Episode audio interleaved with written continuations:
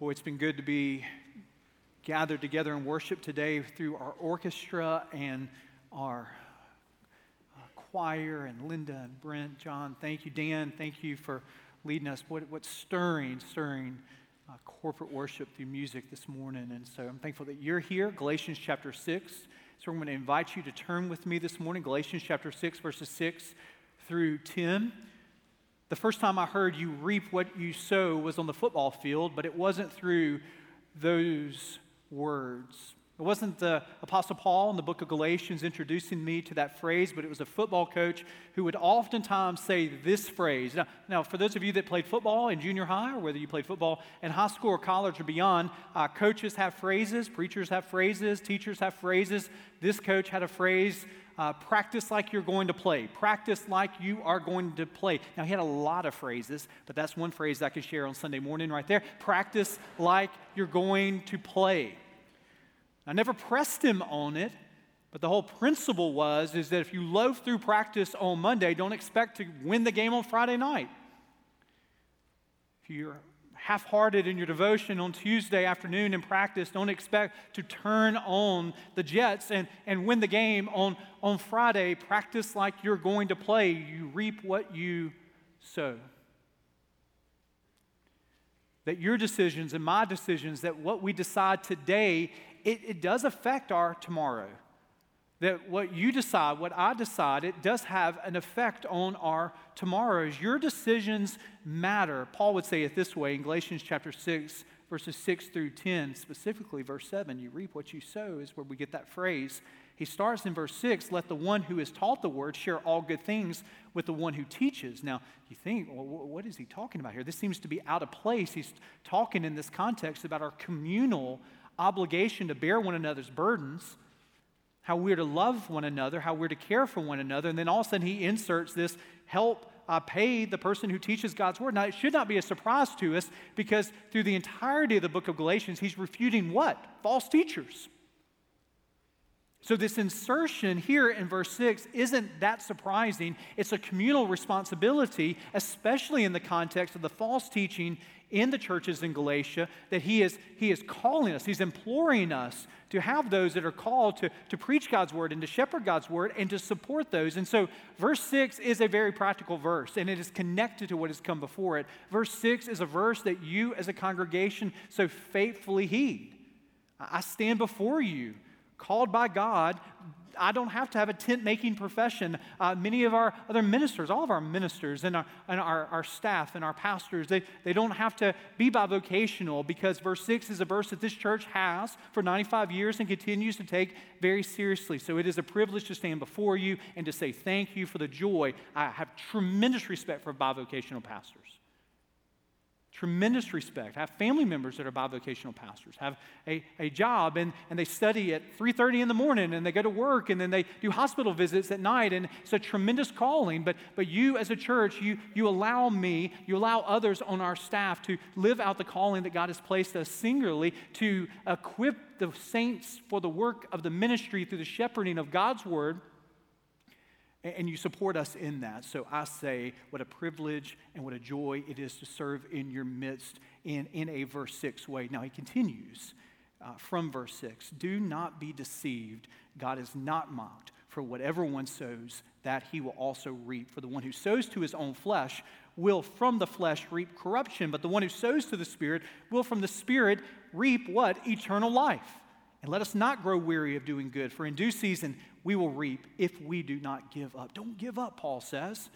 Don't give up sowing goodness here. So then, as we have opportunity, let us do good to everyone, and especially to those who are of the household of faith.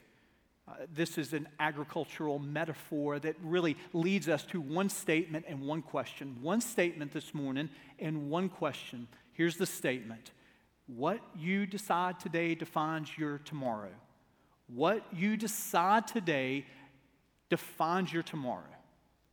The decisions that you make, the decisions that I make, they have repercussions, they have consequences. Sometimes they're good, sometimes they're bad. Verse 7, chapter 6, don't be deceived, he says. He, he, he's constantly having to remind these Galatian Christians Don't fall under the bewitchment of false teachers who would say that your decisions have no consequences for your life or for my life. We have uh, something to heed this morning, and that is God is not mocked for whatever one sows, that he will also reap. Future, our future, your future, my future is shaped by the choices that you and I make today. Our future is shaped not entirely, but it is shaped by the choices that we make in the days that God gives us here on the earth. It has eternal consequences and earthly consequences for us. Now, it seems obvious, doesn't it? Uh, many of you that are sitting in the pew say, well, of course, you reap what you say. I'll understand that principle. But you need to understand within our culture that this is, is swimming against the stream. It is swimming against the stream of popular sentiment. That there is a sentiment that really flies in the face of personal responsibility, and that solely is that, that we are primarily not the products of decisions that we make, but we're primarily the products of circumstances around us that shape us. So, who you are and who I am, oftentimes we'll hear, is, is no more that we're defined by our birthplace and our birth order. That who we are is our parents' successes or our parents' failures. That who we are is no more than a, a, compilation, a compilation of a genetic disposition, or that we're confined and defined and refined by our injustices and tragedies that happen in our life. Now, listen, all of these factors, they deeply shape us. All of these factors create who you are and who you are becoming. Certainly, Paul is not excluding those circumstances that are external to us. Of course not. But in the midst of this, he is saying, You reap what you sow. Now, it's an agricultural metaphor, it's an agrarian metaphor. Now, some of you in this room, you, have got some farming background. You, you remember very well. I remember going to my grandfather's house, and he had a, had a big garden in the back. We go to my grandmother's house, she had a big garden in the back. We're, we're removing ourselves oftentimes from, from where our food actually comes from. But some of you know that what, what it is to put your hand in soil, and you know what it's like if you haphazardly plant in the sowing season, don't expect that you're going to have this right return in the harvest. Especially in Paul's day, to haphazardly plant would mean that people would be destitute when they came to the harvest. They, they, could, they could starve. So, what Paul is saying is something that we understand but it oftentimes is played out in our personal relationships. That, that child who doesn't study spelling test words can't expect that it's going to all click for him or her when he or she takes the test. We understand that. We understand this in the primary relationships. If we give our leftovers to these primary relationships, we can't expect that we're going to have the harvest of fruitful, joy filled lives. We, we just cannot expect. If we don't invest intentionally, we cannot expect that there is going to be healthy growth in things that are vitally important to us. When Danielle and I got married, we got married at a, a young season of our life. I was uh, still in college, she was still in college way too, or I, I, it's one of these things, we got married early and I, I never recommend it, but I would not change a bit about it. We just sort of grew up together. And what, what, what happened is there were these wonderful people that came alongside of us, especially in churches that we served, that just mentored us and loved on us. Let me tell you about Jimmy and Susan Harrison. Jimmy and Susan Harrison were they were uh, volunteers in our student ministry. They had raised their kids. They had grandkids. They didn't have children in the student ministry, but they just invested in the student ministry. And in that season, that meant that they needed to invest in the student minister who just got married while he was there at the age of 20. I had kids in the student ministry that were 17 and 18 years old, and I was their student pastor. So, what Jimmy and Susan Harrison did is that they came alongside of us, and I can still remember them buying me this big uh, cassette tapes of the Dave Ramsey financial piece. You need to listen to these, David. William Harley's His Needs, Her Needs. I remember Susan giving that to Danielle. Y'all need to read this. And they, they just came alongside of us and resources and they modeled to us. I mean, they've been married for over 45 years, which just seemed to be an eternity for us at that season of life. And I remember asking Jimmy, so Mr. Jimmy, you got to tell me, I mean, you seem to love your wife and she seems to love you and y'all are serving together and you like to be with one another. How, how, how did this happen here? And this is what he said You, David, cannot build a marriage on your leftovers. You cannot build a marriage on your leftovers. You can't live, build a marriage on your leftover time. You can't bear, build a marriage on your leftover commitment. You've got to invest your best time. You've got to be, invest your best energy into your marriage for it to reap the harvest of joy decades down the road. And he's right. And many of you that are in this room that have beautiful marriages and no marriage is perfect, Jimmy and Susan Harrison's marriage wasn't. Uh, my marriage, my wife, certainly none, none of us are claiming that, but there's a sense in which are, are we giving our second rate time, our third rate commitments to something that is a first rate priority in our life. So don't be surprised. Don't be surprised if, if we're in a marriage and we're giving our leftovers to it, that it will not have this ripe harvest of joy down the road. That, that should not surprise us. That's what Paul is saying in this passage. So, hey, if you're married in this room, there, there should be some takeaways. There, there should be some questions that you're asking. Am I investing my spiritual energy into my marriage? Am I praying for my spouse on a daily basis? That's a, that's a simple question. But I think it's a good diagnostic question. Do, every day, do you lift up the needs of your spouse? Are you praying with your spouse? That's another step that you can take. Some of you say, Well, I'm not married to a spouse that would feel comfortable with that. Well, how about you pray that God maybe opens those doors and maybe down the road, 10 years down the road, 20 years down the road, and maybe 10 weeks down the road, God would give that opportunity here. Are we praying for our spouse? Are we praying with our spouse? Do we have hobbies that we share together? Not just raising the kids together, but are there things outside of kids, the things outside of work that we love doing, then we prioritize that we're going to do these things together. I don't know what that is for you. Maybe that's going to football games for you. Maybe that's going hunting for you. Maybe that's going shopping. It's certainly not shopping in, in my marriage here. So, but one of the things that we, we, we love music, Danielle and I did. And I can just look back over life and, and see many of our anniversaries and many of our trips just around concerts that we went to see. I, I remember early on our marriage going to Atlanta to Phillips Arena and seeing Simon and Garfunkel. They got back together. Art Garfunkel, Paul Simon, they get back together. And we were around all these people and they looked at us and they said, Why are you here? You're so young couple months ago, we went to a concert in Tuscaloosa, and we, we were there around the crowd, and everybody looked at us and said, Why are you here? You're so old. So it's just, and it was this wonderful realization that literally everybody was at this concert could have been our kids. So find something, I don't know what that is. You reap what you sow. Are you investing in your marriage? We could, we could extrapolate that to many other things here, but we move on. Here's one statement What you decide today defines your tomorrows. A question What are you deciding today that is defining your tomorrows? Let me ask that again. What are you deciding today that is defining your tomorrows? Go back to the passage, verse 8. For the one who sows to his own flesh will from the flesh reap what? Corruption. Some of your translations, it doesn't say corruption, it says decay. It says decay, corruption, decay. But the one who sows to the Spirit will from the Spirit reap what? Not corruption, not decay. What does it say? Eternal life. So the question that Paul is posing to us in verse 8 is, is what field are we planting in? Are we planting in the field of the flesh or are we planting in the field of the spirit? Are, are we feeding the flesh or are we fighting the flesh? Are we, are we walking with the spirit? Are we being led by the spirit? Or are we grieving the spirit and coddling our flesh? Now, it's always important, and I talked about this earlier. We're walking through the book of Galatians, so we've talked about this before. Flesh isn't your skin sarx in the original language of the New Testament. It talks about our sinful disposition. It talks about our sinful nature. It talks about a world that wants to shape us and conform us into its image. So the flesh is all that is against God. God has given us, through his son Jesus, through the gospel of Christ, he has given us ultimate victory over that, right? Yes.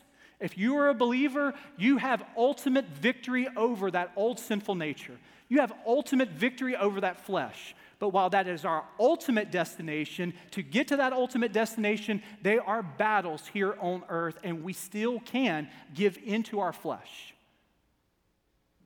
We still can feed our flesh. When will you be wholly victorious over your flesh? Well, it is when he comes in his second coming, or you, Christian, meet him in death. Until then, there's a battle. There's a battle whether or not I am going to crucify self. No longer I live, Galatians 2, verse 20, but Christ lives in me. What does he mean here? We're crucifying flesh, we're denying flesh, and we're walking in the Spirit. So, am I sowing seeds in the flesh or am I sowing seeds in the Spirit? John Stott. John Stott's a great Anglican rector, great commentator of God's Word. He, he helps us to specifically answer this question by giving us some examples feeding the flesh or killing the flesh. Stott says, every time that we allow our mind to harbor a grudge, nurse a grievance, grievance, entertain an impure thought, or wallow in self pity, we're doing what? Stott says we're sowing in the flesh. Every time we linger in bad company, every time we lie in bed when we ought to be up and praying, every time that we gaze upon pornographic material, every time we take a risk which strains our self control, we're sowing, sowing, sowing, he says, to the flesh. That destruction for those of us who are not believers in this room, for those of us who have never turned to Christ for our salvation, that, that destruction, that destination is corruption that has an eternal, eternal harvest, which is a separation from Him forever. On earth, you can be a believer, and the harvest that you receive of corruption is a unholy trinity of self. You know what that corruption looks like? It is self indulgence, it is self absorption, and it is self reliance. You want to know if you're sowing in the flesh? It is where you are self absorbed, you are self reliant, and you are self indulgent. This is what it looks like to sow in the flesh. We reap corruption. Again, I told you that some of your translations say decay. It's, it's the same essence here, but there's something that's sort of vivid about decay, isn't it? We, we could see that. We've got examples of things that decay over time. You can go to the dentist and talk about tooth decay. You can you could see uh, homes that decay over a period of time here. Why is that? Because there's neglect. Homes that decay, there's neglect that occurs. Uh, teeth that decay, it's neglect that occurs. And so when we neglect to sow in the spirit, there is a decay in our spiritual life. And that decay, it has, uh, for a Christian, it has implications that are not necessarily eternal first and foremost, but they're earthly, earthly ramifications. So think about this. If you're harboring resentment and you're harboring frustration with a coworker, what happens? It decays that work environment. It doesn't fix itself. That's the illusion. Oh, I can harbor this resentment, I can harbor this frustration, and it's just all going to work out. No, it, it decays. And it makes it oftentimes a toxic relationship. If you're a husband and you're a wife and you allow bitterness to build, you allow unforgiveness to fester, what happens? It ends up to be this rottenness decay that is at the heart of your marriage. That can happen. That can happen. If you're an employee who compromises her or his integrity over little decisions over a, a, long period of time, it ends up decaying your what? Your integrity, your trustworthiness, and the, the little things, those little compromises, they end up building into a lifestyle of dishonesty and compromise. When we give ourselves to impure thoughts, when we give ourselves to impure images, it decays our purity. There, there's no other way to see this. Paul, Paul is not saying, hey, here's a multiple choice. How is this going to end up? It is corruption that it ends up, it is decay that it ends up. Now, on the flip side, when we plant in the Spirit, notice that Paul says in verse 8, we reap eternal life. So, a person who is a follower of Jesus, planting in the Spirit, walking in the Spirit, this is an indication that we are a follower of Him. And there is a destination that is before us, and that destination is in eternity with Him. But also, verse 9 and verse 10 give us very specific outgrowths of planting in the Spirit. Uh, very specific ways that your life looks different and my life looks different. And again, just see it. Be reminded what he says in verse 9. Let us not grow weary of doing good, for in due season we will reap if we do not give up. So then, as we have opportunity, let us do good to everyone and especially to those who are of the household of faith. What Paul is saying in this passage is, is that when we walk in step, chapter 5, we walk in step with the Spirit. We're not grieving the Spirit, but being filled with the Spirit. There is love and joy, and what's one of the aspects of the fruit of the Spirit? Goodness.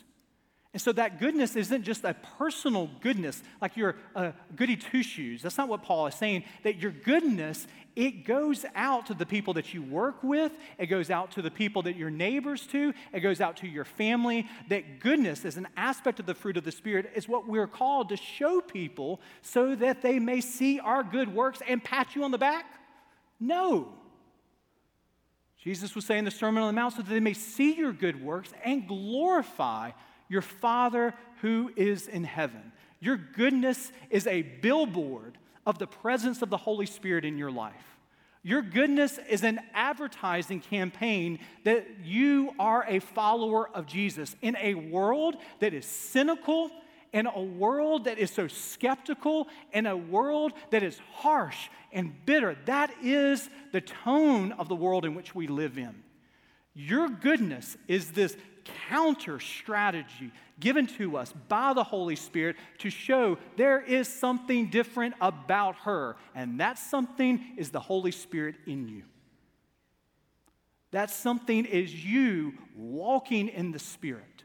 Now, what would that look like in your life? Well, there's a, there is a universal call in this passage. Verse 9, he says, Do good to everyone. You don't have to be Sherlock Holmes.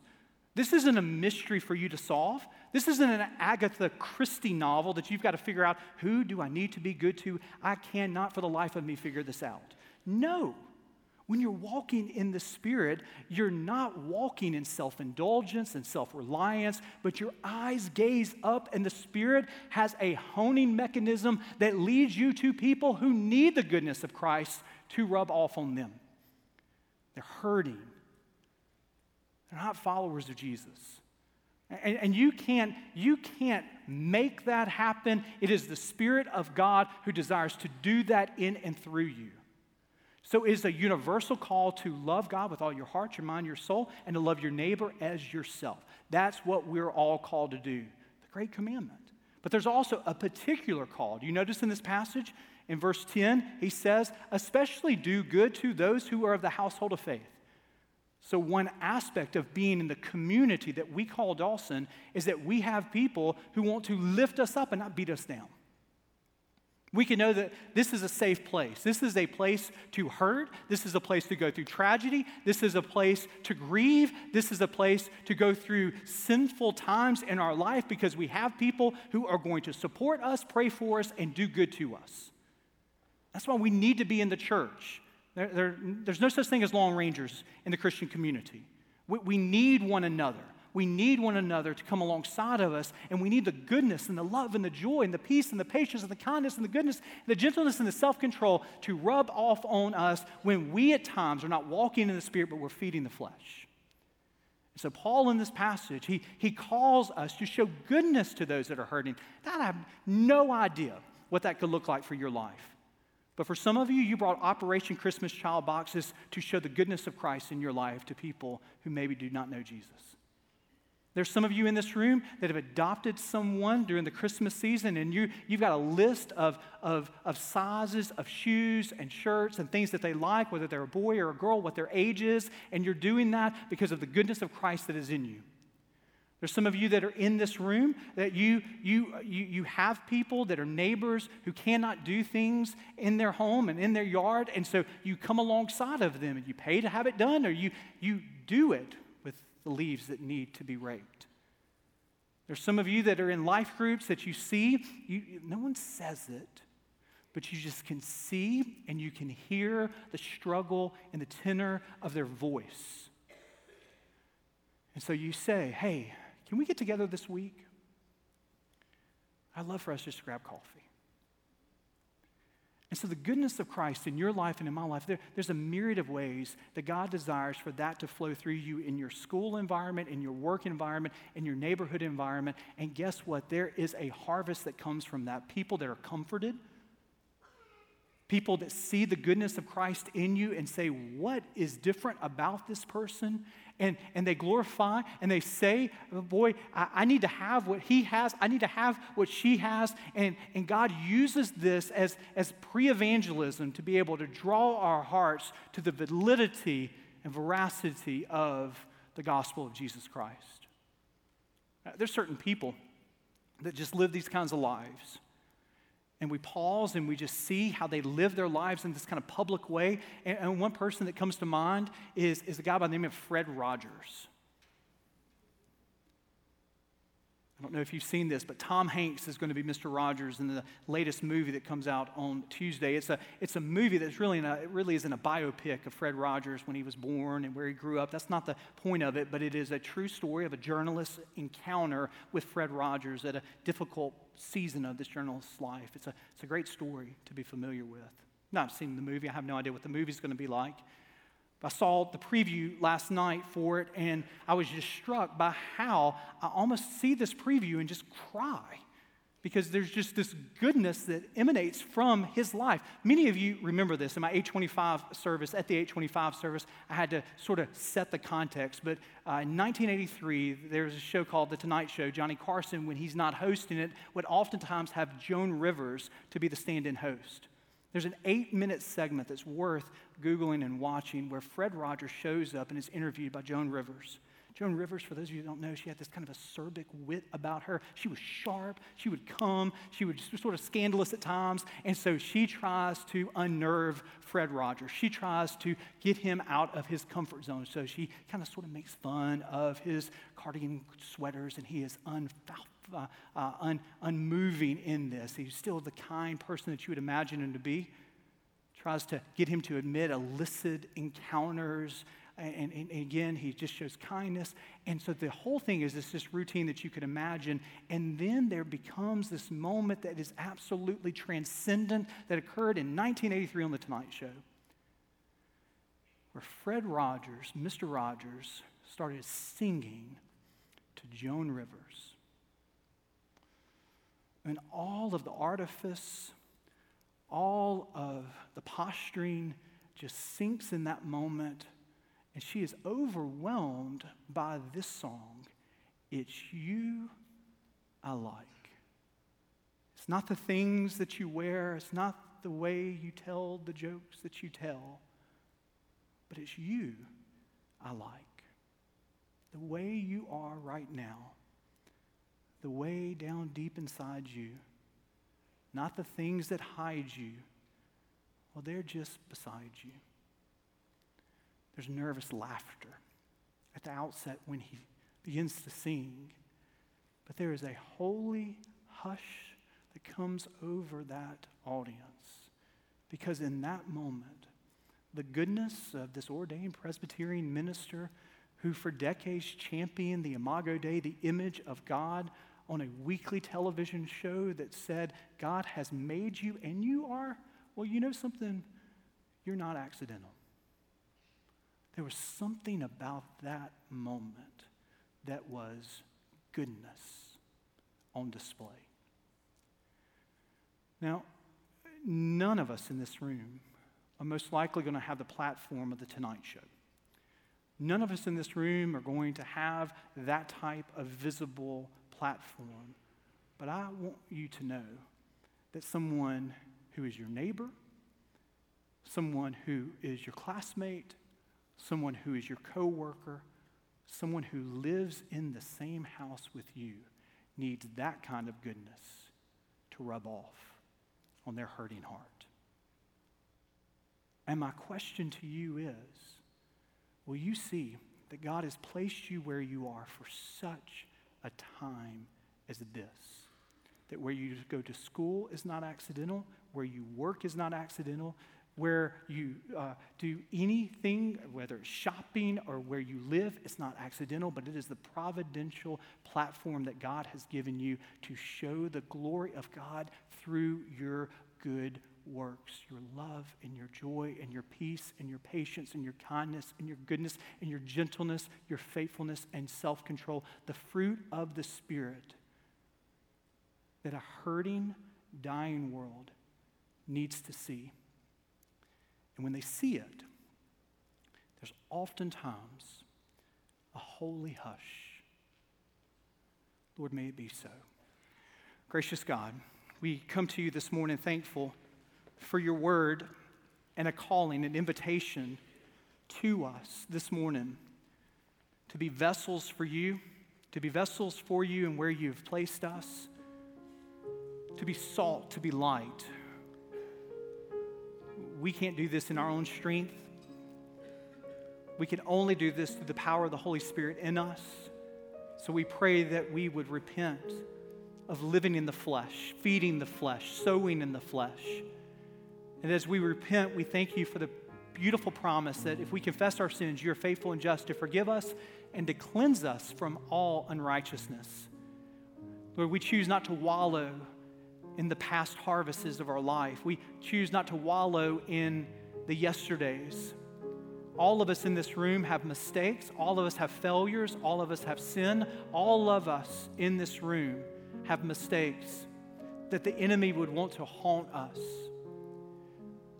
Lord, we can't do anything about last year's harvest, but you're calling us today through the decisions that we make to dwell with you, to abide in you, that through the power of the Holy Spirit, there are decisions that we can make today that would make a difference in the harvest of lifetimes to come.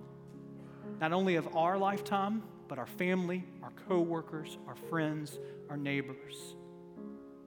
So allow us to see the beauty of where you've placed us for your glory and for the good of those that we will intersect with. We pray that you would open our eyes to see the needs that maybe are in our own home and our own workplace and our own neighborhood. So we pray this in the name of your Son and our Savior Jesus. Amen.